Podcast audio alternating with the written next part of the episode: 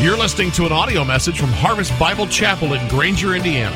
For more information, visit our website at harvest granger dot org. I have my Bible open to Mark chapter twelve. I trust that you will get there as well. As you're finding your place, I have a question for you. How many of you this morning are in love? Raise your hand if you're in love. If you're a husband and you don't have your hand in the room, fail, all right? If you're a teenager and have your hand in the room, put it down. You have no idea what we're talking about right now. Well, I trust that you are in love, even if you are not in a relationship with another human being. Are there any lovers of Jesus in the room right now? All right. Are there? Is there anybody here that loves church? All right, a little less response. I'll, I'll go one step further. Anybody here love your pastor? All right, did Andrea raise her hand? Okay, good. Um, well, listen, there's a lot of people that don't love church and a lot of people that don't love Jesus and certainly a lot of people that don't love people that identify as pastors. But uh, we're going to try to change that here this morning, and we're going to talk about what it means to actually simply love church and to simply love God. And uh, in order to do that, we're trying to diagnose a problem. There is a problem in the church, and here's the problem. There are a lot of people too busy to love church. And the reason is not because you don't want to love church. It's not because you don't love God. It's because you have wrapped your lives into so many other things that you don't have anything left over to give to God or to give to church. And we've talked about these, these four different areas here. As we've talked about what it means to be a simply church, it, it, it, we only have a limited amount of time. How many of you wish you had more time? How many of you would be more inv- involved in church if you simply had more time? Well, that is a myth. You're not getting any more time. You only get a certain amount. You get to choose what you do with it. Other people say, well, I've only got a limited amount of money, and I know they pass that offering bag every week, and they apparently they want my money.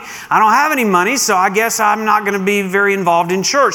Or you don't have enough energy. You're burned out. You're exhausted. Or you just don't have enough love. You've got so many other things to love. You've got very little left over to love. The problem is, is we're seeing church as a peripheral thing rather than a central thing. God wants the first of your time, the first of your money, the first of your energy, and the first of your love. And so this is a problem. We're trying to diagnose it, and uh, we're trying to change the perception of church. The reality is this: church is not complicated. Church is not hard. When church is central, life actually is simpler. You see, if you put church first, you've got very little time left over for anything else. If you if you put God first in your money, then you've got little left over to spend and give and save and, and, and plan for the things. If you put God first in all those things, it determines what happens with the rest of it. So we need to change the perception. Now, last week, I told you that in this series, we're going to look at the simplest statements that Jesus made, because it really is simple. And we've got to stop looking at church as simply a place that we come to. We looked at that word last week that Jesus, when he said, I will build my church, the word that he used was this Greek word. Do you remember what the word was? Anybody in church last week? Anybody in church? Ekklesia, which means called out from and and called out to a purpose. So we who are the church, God's people, are called out from the world, and we are sent back into the world, and Jesus doesn't want us to think about church as a place. Jesus didn't come to build a place. Jesus came to start a movement, and we are following Jesus, which implies we're moving. He gathers us in, we grow up, and then we go out. The moment that you start thinking of church as a place is the moment you stall the movement. So Jesus says, come to me. And do you remember what he said? He's like, my yoke is easy. Remember how we talked about the yoke last week? It following Jesus is not supposed to be hard. It's supposed to be simple. Now, following Jesus is not easy. Taking up your cross, denying yourself, following Jesus. Jesus didn't imply it's easy, but it's not supposed to be complex. It's not supposed to be something that creates complex complexity. When you get in the yoke with Jesus, It simplifies your life. So that's the thing that we are going after in this series. And today, we're going to look at another of the simple statements of Jesus. Here's the big idea of the message. A, a simple church is designed to move people into deeper love with God and deeper in love with people. That's what a simple church does. It's all about loving God and loving people. And when we get that right, these four categories take care of themselves. So let's begin to read here in Mark chapter twelve. Let's begin in verse twenty-eight. If you're ready, say I'm ready. Verse twenty-eight, we encounter Jesus in a conversation with a Bible fathead. Verse twenty-eight says, "And one of the scribes came up and heard them disputing with one another." Now these scribes were representatives from the, the kind of the, the predominant religious leaders, the predominant religious system from the Jews. The religious leaders had become these Pharisees. They were Bible scholars. They studied the Bible. They knew the Bible. They interpreted the Bible.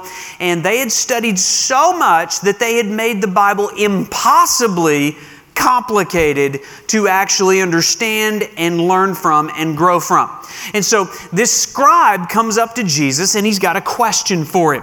It says that seeing that he answered them well, he asked him a very important question. This is a great question. This is the question we're going to answer here today. Here's the question. Which commandment is the most important of all? That's a great question. Do you know what this scribe wanted? He was looking for simple. He was on a search for simple. Apparently, in all of his study, he had realized how complex these Pharisees had made things. How many commandments are there? How many commandments? Bible trivia in church. If you don't know this, you haven't been in church very long. Uh, what's the answer? What's the answer? Ten. Ten. Ten commandments. Now, how many of you could actually stand right now and say all ten of the commandments? Um, yeah, you might get seven, eight. You're probably going to leave a couple out, right? I mean, ten is kind of a lot to to know and, and, and almost impossible to follow. Do you know what these religious leaders had done? They had taken the Ten Commandments and increased them to six hundred thirteen. I have a have a book in my library. It's written by a uh, a Jewish uh, rabbi scholar, and he explains all six hundred thirteen of the commandments. You see, what they had done is is they you know they just couldn't understand. They couldn't think that God would only give us simple tasks, that that He could be that simple. What they did is that as they read the Hebrew of the text where the Ten Commandments are listed in Exodus chapter twenty. They discovered there's actually six hundred thirteen Hebrew characters that make up these Ten Commandments. And I'm like, well, then they attach six hundred thirteen commands that they found in other places of the Old Testament to those Hebrew characters, and they came up, they, they came up with two hundred forty-three negative commandments. Thou shalt not do this. One for every member and organ of the body. Okay? And then they found three hundred sixty-five negative commandments. Uh, three hundred sixty-five, what did I say? The two forty-three was the positive commandments, thou shalt. And the six, the three hundred sixty-five were negative commandments, thou shalt not. One for every day of the year. And it all added up to six hundred thirteen commands. And this scribe comes up to Jesus and says, um, I've only got a limited amount of time. I've only got a limited amount of money, a limited amount of energy, and a limited amount of love. If I could only get one, one thing done, what would be the one commandment that I would not want to violate? It's a great question. He's looking for simple. It's the same question you should be asking. If I could only do one thing, what is the one thing, the main thing that God is looking for from me? It's a great question. And Jesus gives him an answer by quoting Deuteronomy chapter six, the most familiar Old Testament text. And this is what he says in verse twenty-nine. Jesus answered him, "The most important is." Hear, O Israel. Listen, O Israel. Here's the most important thing. The Lord our God, the Lord is... How many numbers do you have listed in your Bible? One. How many gods? One God. Do you know what Jesus is saying? Before I tell you what the commandment is, there's a, there's something you need to know. If you are trying to obey more than one God, there is no way your life is going to be simple. Do you know what we too often do? The reason some of our lives are so complex, the reason we're stressed out, burned out, and got nothing left over, is because we are trying to love more than one God. There's so many good things out there. Sports and entertainment and relationships and friends. All good things. None of them worthy to be God things. But because we've ele- elevated them to the highest level, do you know what we do? We end up giving the best of our time, the best of our money, the best of our energy, and the best of our love to things that should never have the place of God in our lives. And do you know why we don't serve and love God more? Is because we have elevated other things to the place of God in our lives. And Jesus reminds them, you want a simple life? Maybe the first thing you should do is um, eliminate everything that's not God from the priority of your life. Hear, O Israel. Hear, O harvest. The Lord is one. And then he gives us the commandment. And again, he's quoting Deuteronomy chapter six, and he says this, verse thirty, you shall love the Lord. The law is love. The greatest commandment is love. What God wants from you is your love. And he tells us, love the Lord your God with all your heart and with all your soul and with all your mind and with all your strength. And the second is this. So I'll give you two. Love your neighbor as yourself. Oh, it's still kind of one, isn't it? What God wants is love. Love your neighbor as yourself. There is no other commandment greater than these. And the scribe said to him, you're right. He was so relieved. You're right, teacher. You have truly said that he is one and there is no other besides him. And to love him with all your heart and with all your understanding and with all your strength and to love one's neighbor as yourself is much more than all whole burnt offerings and sacrifices. And when Jesus saw that he answered him wisely, he said to him, you are not far from the kingdom of God. And after that, no one dared to ask him any more questions. Yeah, he's got all the answers. We're not going to be able to stump him. I think we probably should just listen and stop asking questions. If you love the Lord, all the other questions get answered. And you won't be far from the kingdom of God. So the problem is that we're giving our love to so many other things and is making life way too complicated. And you falsely believe that loving the Lord would make your life more complicated. Loving the Lord and loving the church actually makes your life more simple. So we've got to get this right. Now, we're going to see this here. What the Lord wants from us is a wholehearted, soul-consuming, mind-bending, calorie-burning, world-changing love. You ready to study that?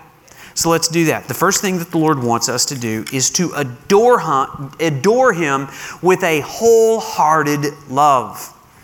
Notice the word all. It's a very complex Greek word. If you have to, if you study it out and parse the whole thing out, what the word actually means, it's a little misleading. What the word actually means is all. He wants all your heart. He wants an undivided heart from you. He doesn't want a divided heart. He doesn't want sixty-three percent of your heart. He wants one hundred percent of your heart. Love the Lord with all your heart. Loving God with your heart. So what is this heart thing here? This heart that we read about so often in Scripture is, it just simply means the deepest part of you. Your heart is the container of you. The heart is the core of your identity.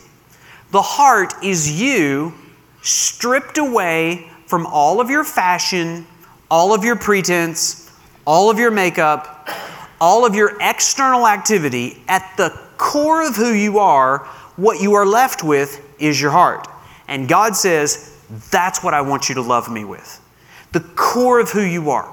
So loving God with all of your heart means that you give God access to your core identity. God, I love you so much.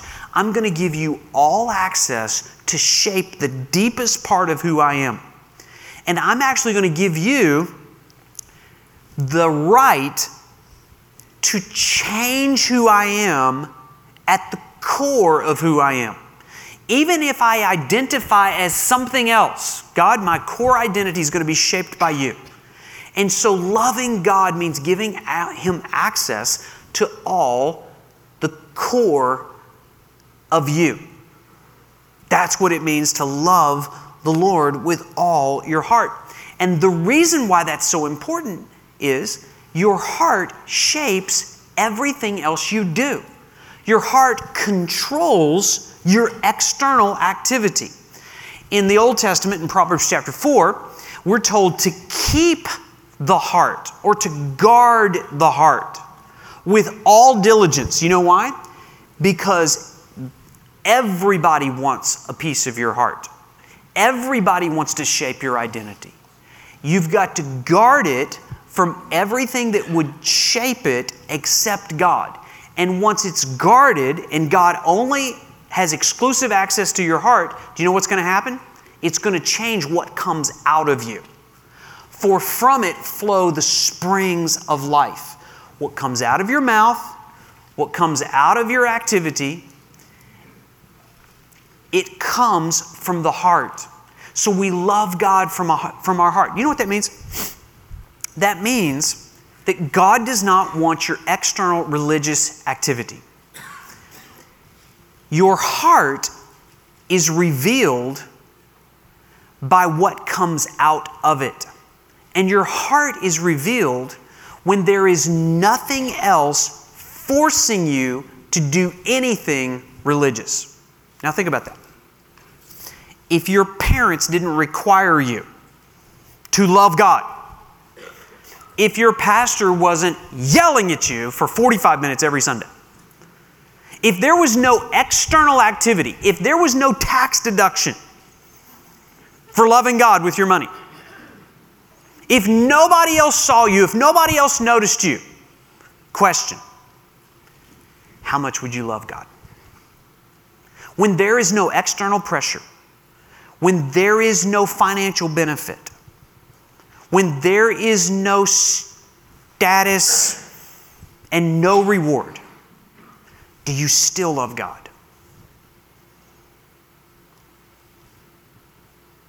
That reveals whether you are loving God with your heart. Jesus said, it's the greatest commandment to love me from the inside out, not because of the outside pressure that is making you obey him. Your heart is revealed when no one else is watching you. Adore God with a wholehearted love. Secondly, he says, love the Lord your God with all your soul. So we are to enjoy God with a soul-consuming love. What's the difference between the heart and the soul? Well, they're kind of indistinguishable in Scripture, but if we said that your heart is the core of your identity, the container of your identity, we might say that your soul is the container of your affections, your emotions. Your soul controls your feelings. So loving God with your soul means you give God your adoration, your expressions of love. That means that you're moved emotionally by God. Now, I don't know about you. I grew up in a church that kind of was real suspicious of people that got emotional during church. I mean, if somebody raised their hand during church, we thought they had a question. It's like, some, can somebody please go answer their question? They have, just just put your hand. And then then people that would we, would like move a little bit during during the service, we, we we thought they had to go to the bathroom. And so, you know, it's just like, what are all those crazy people down there on front? They're, they have tears flowing down their eyes. They must be so sad. And, and these people, there's like, they, these people need counseling. Just put them in a room and just kind of contain them. They might get a little out of control over here. You can't trust your emotions. And so I was kind of taught, it's like, don't, don't get emotional. That's so shallow. Now, I think that's negatively impacted my relationship with God. Now, some of you that, that are real emotional, and, and of course, you know, we, we, I hope there was some sense of emotion during that worship set. Did you have some sense of emotion? If you went through that thirty-minute set of, of worship and there wasn't something in your heart that was like, ready to go charge hell with a hot water pistol and just love everybody and give all your money away and just, just like, ah, oh, it's all, just, just take me now. Then, then you need to love God a little more emotionally. That's what some of you that do love to lift your hands and express emotionally, you're real concerned that the people that sit there in church like a bump on a pickle are actually ready to go to the funeral home. What's wrong with you people? How can't you emote in response to this wonderful name of Jesus, this powerful, beautiful name of Jesus? It's, see, these emotional people are like, they even interrupt the sermon and it makes it really hard to preach and stuff. No, this is awesome. What we're saying is we enjoy a relationship with Jesus, and there should be some emotion. There should be something to be said about outward expressions of Jesus. There's this really awkward moment in the Gospel of Luke. Jesus is invited to come over to dinner with a religious fathead, with, with a Pharisee. And so it's, you can imagine how formal and stuffy it would be. And, and they're probably debating Old Testament scripture or something. And, and in the middle of this, there's a, there's a prostitute that walks in the room. And she's crying. And she has brought perfume. The thing that makes her smell better than she probably actually is, the most expensive treasure that she has. She breaks open the jar. She pours it over Jesus' feet. She's weeping. She takes her hair. She starts wiping Jesus' feet with her tears. And the Pharisee looks at the woman and says, if Jesus knew who this woman really was, he wouldn't let her within ten feet of him. Jesus looked at him and told a story. He said, a banker loaned money to two debtors, one five hundred bucks, one fifty bucks. Both of the men came back and said, I can't pay my debt. The banker forgave them both. And Jesus asked a question, which of these two guys do you think would love him more? Answer? The one that was forgiven the greater debt. And Jesus said, he who is forgiven much loves much. And then he turned his attention back to the woman and he said this, her sins, which are many, are forgiven, for she loved much. But he who is forgiven little loves little. Do you know what the second line is talking about? The religious fathead who thinks he doesn't have many sins and doesn't need to be forgiven much, that's the guy that has trouble emotionally loving God. What's the relationship? The more of an awareness you have of the magnitude of your sin and the extravagance of God's grace to forgive said sin, the more free you will be to love the Lord. If you have a problem loving God, it's because you have a pride problem. You think you are better than a prostitute, and you're not. all of us stand condemned before God because of the sin in our heart. And when you understand the weight of God's grace to forgive the enormity of your sin, there will be expressions of love. That is a soul-consuming love that enjoys this relationship with Jesus. Can I ask you a question? When was the last time you shed a tear as an expression of love to God? When was the last time a smile broke out on your face as you thought about the riches of God's grace to you? Love the Lord your God with all your soul, the container of your affections. Here's the third thing he said. Love the Lord your God with all of your mind. Now, some of you are so glad that point two is over with because you're a thinker, not a feeler. It's like, I can get into loving God with my mind. You put a theology book in front of my face. You close me in a room with a library full of theology books. I'm going to love God and I'm going to love that experience there. Listen, nothing wrong with that. But there should be both heart and head involved in loving God. Love the Lord your God with all of your mind. Your mind is the container of your thoughts. And so your mind controls how you think and what you think. If you have a hard time loving God because you are a thinker, not a feeler, then you simply haven't had right thoughts about God. Simply put, if you don't love God, it's because you don't yet know God. Because to know Him is to love Him. Have you ever heard that phrase before? This is not an original message at all. To know Him is to love Him. I think there was even a song written about this, right? To know Him is to love Him. But that comes straight from Scripture. First John chapter four, verse eight, anyone who does not love, you have a problem loving? Your love thing broken? The problem is you don't know God. Your knowledge of God is insufficient.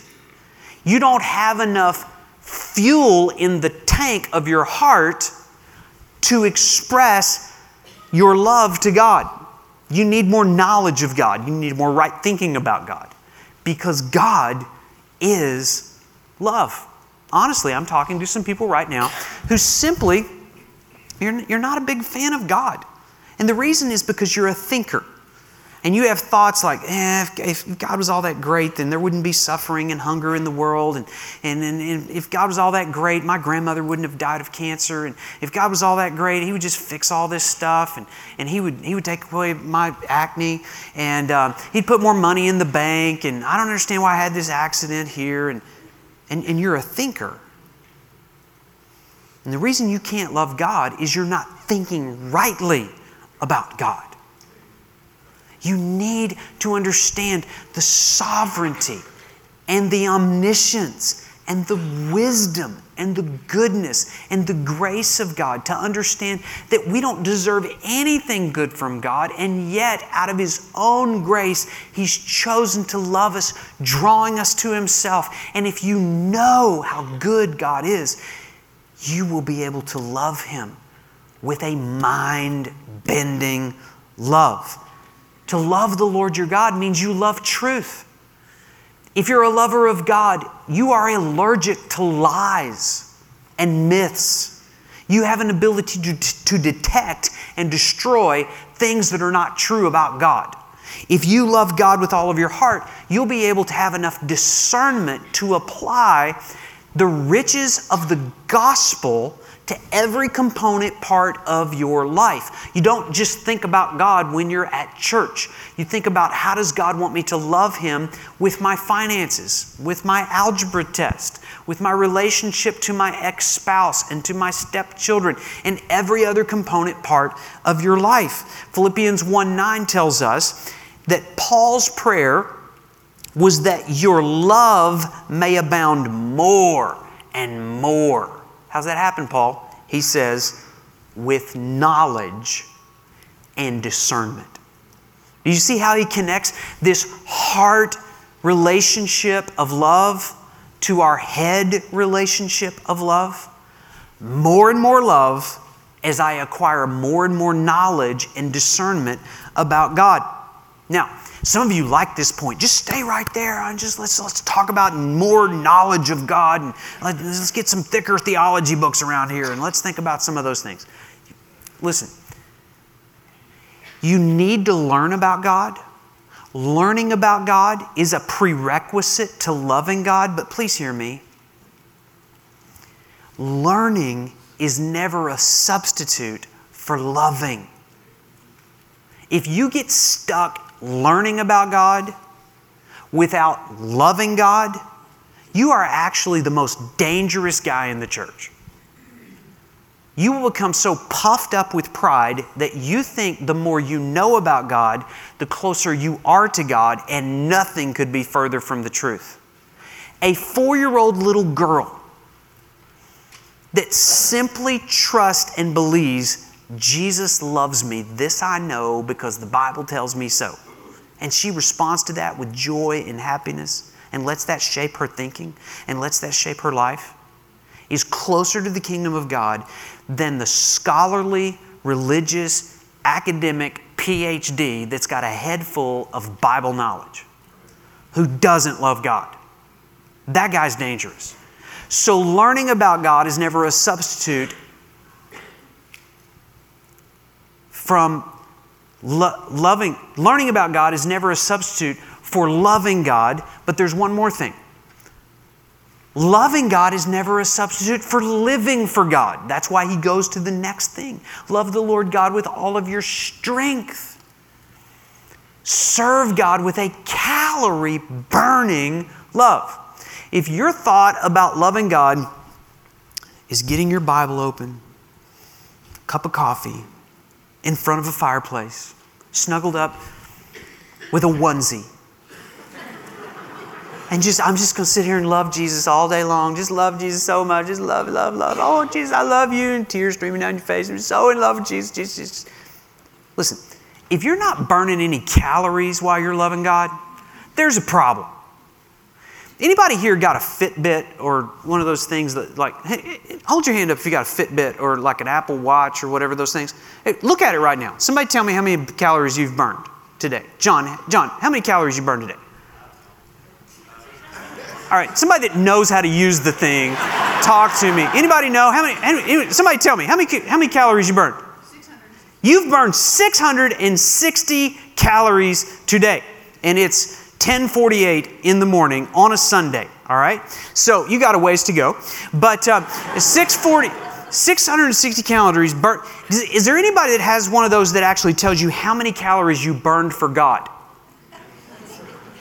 What if you get to the end of the day, you burn two thousand calories, and somehow you could tell on your, your calendar, look, ninety-six percent of the calories you burned today were actually spent loving yourself. And only four percent of what you did today was actually burning calories, loving God. I, somebody invent that, okay? That would be awesome. Listen, love the Lord with all your strength. That means there has to be some muscle movement in your loving God. And by the way, if the most calories you burn loving God happens inside the church, that's a fail. We're to take the love of God out of here and to love people, which is coming up next here, but we serve God with a calorie-burning love. Interesting verse in First Corinthians chapter six, verse twenty. You were bought with a price, therefore glorify God in your what? Body. I thought you said it's supposed to be loving God with my heart. Yeah, Jesus said love Him with your body too. All your strength, all your muscle movements, all your mouth movements to form words as you proclaim the gospel. Using your hands to give and to serve and to build. Using your ears to listen to where things need to change, and you need to speak truth into those things. Using your eyes to read God's word and to see need in the community. We love the Lord. We glorify the Lord using our bodies. Um, there, there's times that, that Andrew and I are someplace and we need to get from one uh, place to the next, and we don't have a car. But we do have a phone, and my phone has an app on it called Uber. Are you familiar with this? And it's the greatest thing of all time. It's the only thing is, that's better is a Fitbit. So the Uber thing, this is what you do. You you you call a, a you call a ride. You use somebody else's vehicle to get you where you want to go. Right? Have you ever used this before? Okay. You understand that our bodies need to be available to God the way that an Uber driver is available to us. Anytime God wants me to take His presence into a place, He should just be able to, like, Trent, right now, boom, right here, and you're taking me from here to here. Yes, I'm totally available. Wherever you want to go today, God, I am your vehicle. I am my body, your vehicle. Where do you want to go? What do you want to do? That is a relationship. Remember, it's all about movement. And so if God wants me to move, to change, to go, to work, to sweat, until you have sweat loving God, you haven't quite loved the Lord God with all your strength. And so let's love Him with all of our strength. And then there's one more thing here. Represent God with a world-changing love. Jesus said the second commandment is, love your neighbor as yourself. A lot of people have taken that and they've really, really messed up the meaning of that. Some people have said, now see, before you can love your neighbor, you have to love yourself. So you need to spend time loving yourself. Go to Krispy Kreme, get some donuts, and love yourself there, and go to the sh- go to the mall, spend some money on yourself, and, and stand in front of the mirror and make yourself look good. Until you look good, girl, you ain't ready to go love nobody else, right? That, no, that is not what Jesus is teaching here. Do you know what Jesus is teaching? Jesus is teaching, you already love yourself. Now, if you could just burn a few calories loving other people the way that you already burn calories, spend money, and love yourself, you'd get close to capturing the meaning of what I'm calling you to do. Stop loving yourself. Start loving somebody else. Represent God with a world-changing love. In First John, John got this. He was a disciple of Jesus, and he said, beloved. He loved to use that word. Beloved. That's what we are. We are the beloved. If God so loved us, we also ought to love one another. No one has ever seen God. So if, if you think you had an image, if you, you had a paranormal experience with God and you saw God, no, you didn't. No one has ever seen God. If we love one another, God abides in us, and His love is perfected in us. You know what the you know what he's saying? The world is longing to see God, but God is spirit. He's invisible. The way the world sees God is when they see God's people loving them. He abides in us, and His love is perfected or manifested or made known, become visible to the world when we love somebody and stop loving ourselves. So that may mean relieving suffering. That may mean, for many of us, loving someone that is really hard to love. Loving someone who doesn't love us back. Forgiving someone who has done atrocious things to us. You say, I don't, I don't think I can do that. But I love Jesus. I just can't love that person. Wait, wait, wait, wait. If anyone says, I love God and hates his brother, he's a liar. For who does not, for he who does not love his brother whom he has, who, for he who does not love his brother whom he has seen cannot love God whom he has not seen. Don't tell me you love God if you are angry, bitter, resentful, slanderous toward another brother in Christ. represent God with a world-changing love. Learning about God is not a substitute for loving God. Loving God is not a substitute for living for God and walking it out by loving other people. I want you to close your Bible. I want you to bow your head. And I want you to respond to what the Spirit of God may have said to you through His Word.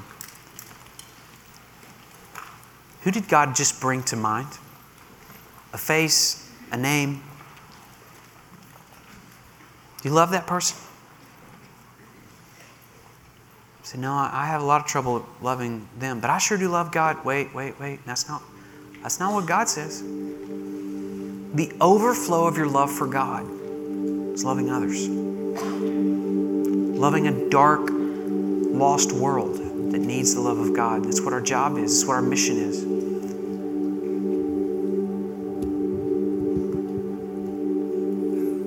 Before you think about loving a person, do you just need to tell the Lord right now, Lord, I have loved so many other things. I've given my time, my energy to good things. I've had very little left over for you. Just confess that to the Lord. I haven't loved you the way that I should. Maybe there are some thinkers in the room and you haven't thought rightly about God. You stumble over questions of the universe. You stumble over questions of justice and fairness. You need to think about the goodness, the grace of God to love someone like you.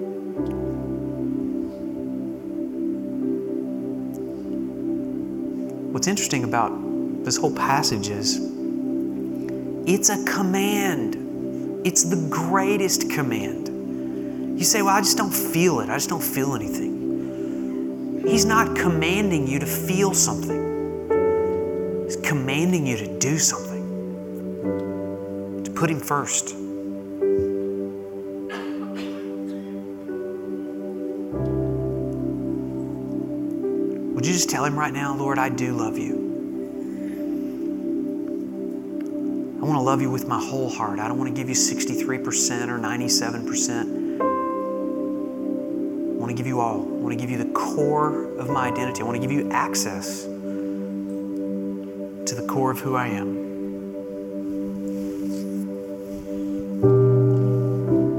I want to know you.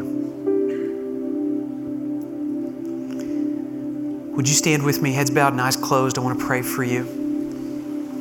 Fathers, we come. Uh, we know that there's so many things that compete for our love.